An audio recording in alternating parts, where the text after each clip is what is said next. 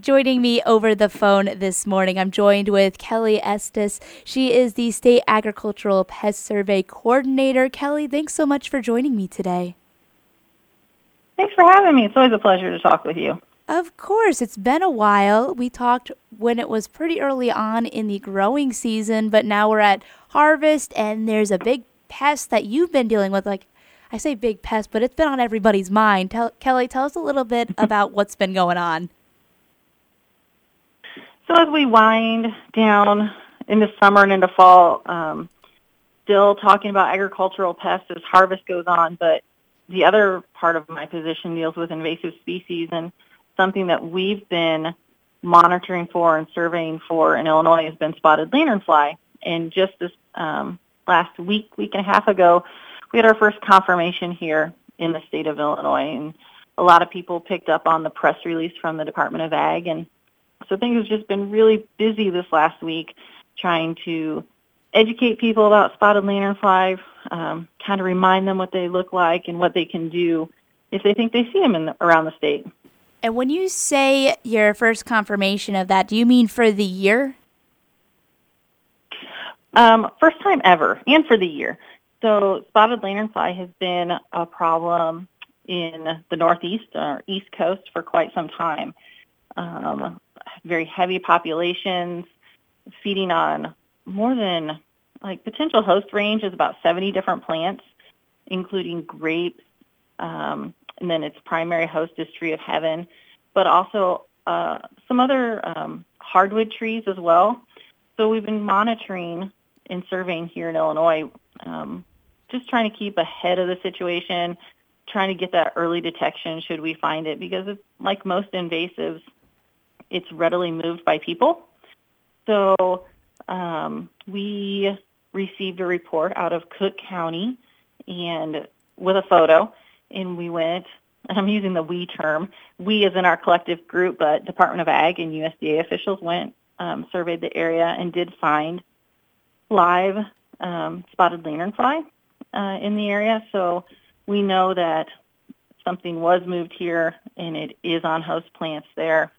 Um, but we also also keep an eye out for things that can just be moved um, with uh, different shipping material as well. But this was the first time we found it um, alive and on a host plant. And why might this be something that we don't want in our area? I know you say it's an invasive species and we really don't want invasive species, but what kind of damage can it do to us here in Illinois?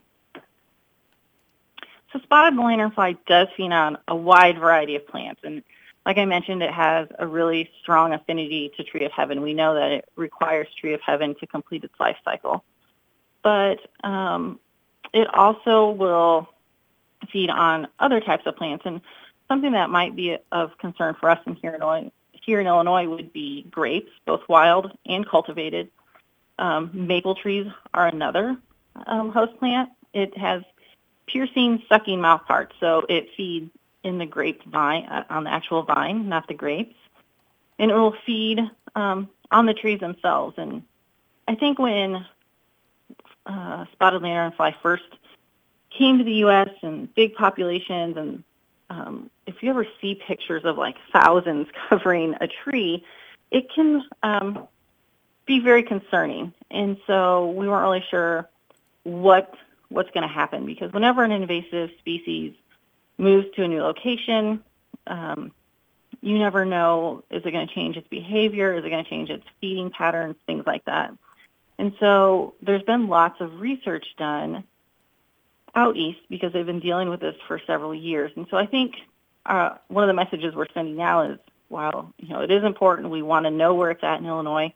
We don't want people to necessarily panic. It may not be the gloom and doom situation that we first thought of. So um, big hardwood uh, tree stands of mature trees really may not be impacted as much as what we initially thought, but smaller trees, saplings, and like I mentioned before, the grapevines um, could potentially have a bigger issue should we get those um, bigger populations of lanternfly fly here in Illinois.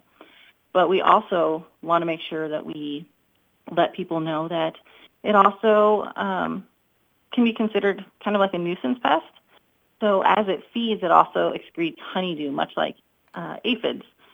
And a lot of our agricultural listeners can remember soybean aphids when they were a huge problem in um, covering plant surfaces with this sticky substance called honeydew. And with that honeydew also comes um, uh, sooty mold and things like that. So when we get big populations of lanternfly in areas, they're covering not only plants but sidewalks, uh, decks in your backyard, or swing sets, and things like that can get covered with honeydew as well. So large populations could also be considered a nuisance pest um, for people as well. So, for anybody that might have spotted a spotted lanternfly, what should they do next? So, we encourage people you can, if you see something, we want you to take a photo. Um, and this has been a pest out east for quite some time, and their logos and are very easily um, spread across the country to stomp it and kill it and things like that. Which, yes, we do that as well, but take a picture of it first, and you can email it to lanternfly at illinois.edu. That's L-A-N-T-E-R-N-F-L-Y at illinois.edu, or you can contact your local extension office, and they will funnel those um, photos to us so that we can go through, identify, get people out to look at different things if needed. And if I don't, have we described what these look like yet? I know I have the picture right in front of me. These bright red wings on the bottom, speckled, like spotted. so, like it major is, characteristics. It is a beautiful insect, and you're going to think um, probably about the size of a moth that you might see um, and when it's at rest, the wings will be folded and it'll be kind of a triangle or wedge shape, and you will see kind of a, a lightish brown forewing with black spots. And like you mentioned, uh, its hind wings have a very vibrant orangish red color um, with black spots as well. If you can Google spotted lanternfly, there's lots of great photos um, out there to help um, identify it. We have a lot of things that might uh, be called a look-alike that we get pictures of. A couple different moth species, like a tiger moth. Um, and right now, brown marmorated stink bug is super active. Um, as plants are starting to senesce, um, these things are moving around, and um, on these sunny afternoons, they're flying everywhere. And so we are actually getting a lot of reports of those being misconstrued as spotted lanternfly as well.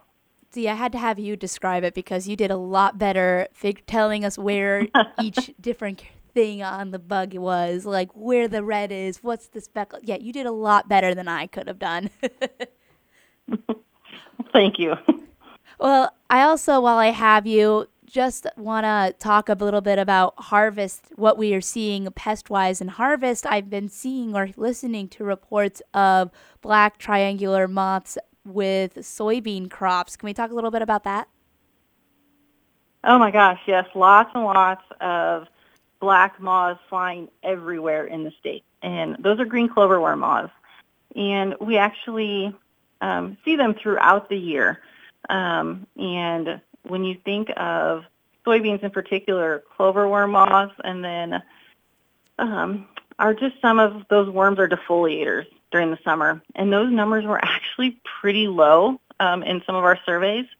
Um, and I honestly, I'll be, I don't know a lot about their biology, like what conditions might make them uh, a little more prominent. But here with this next generation that we're experiencing right now, they are everywhere. Um, and they're, you'll see them at night, in particular while driving down the road. They're by your porch lights, and then like you mentioned, I am getting a lot of reports of them as we're harvesting of them flying out of the soybean fields. And so the question that then comes with it is, are these going to be a problem next year? Um, because there are so many, so much more noticeable than previous years. And so um, these moths, um, they are going to overwinter. The moths aren't, sorry. We're going to overwinter uh, eggs, uh, larvae in the soil and honestly, winter conditions and natural um, pathogens tend to keep this particular pest in check. um, uh, over the winter or through the course of the winter and spring. So we don't generally have huge populations um, the following year after this. Of course, it's something we'll keep an eye on and keep everyone posted if if that's different come next spring. But um, the huge populations right now do not necessarily indicate a problem for the 2024 growing season. Well, Kelly, thanks so much for taking the time to talk with us today. No problem, anytime. Of course. Again, that is Kelly Estes. She is the State Agricultural Pest Survey Coordinator on AM 1330 FM 94.1. And I want to put out a reminder on this that uh, starting October 15th, our FM will be 95.7.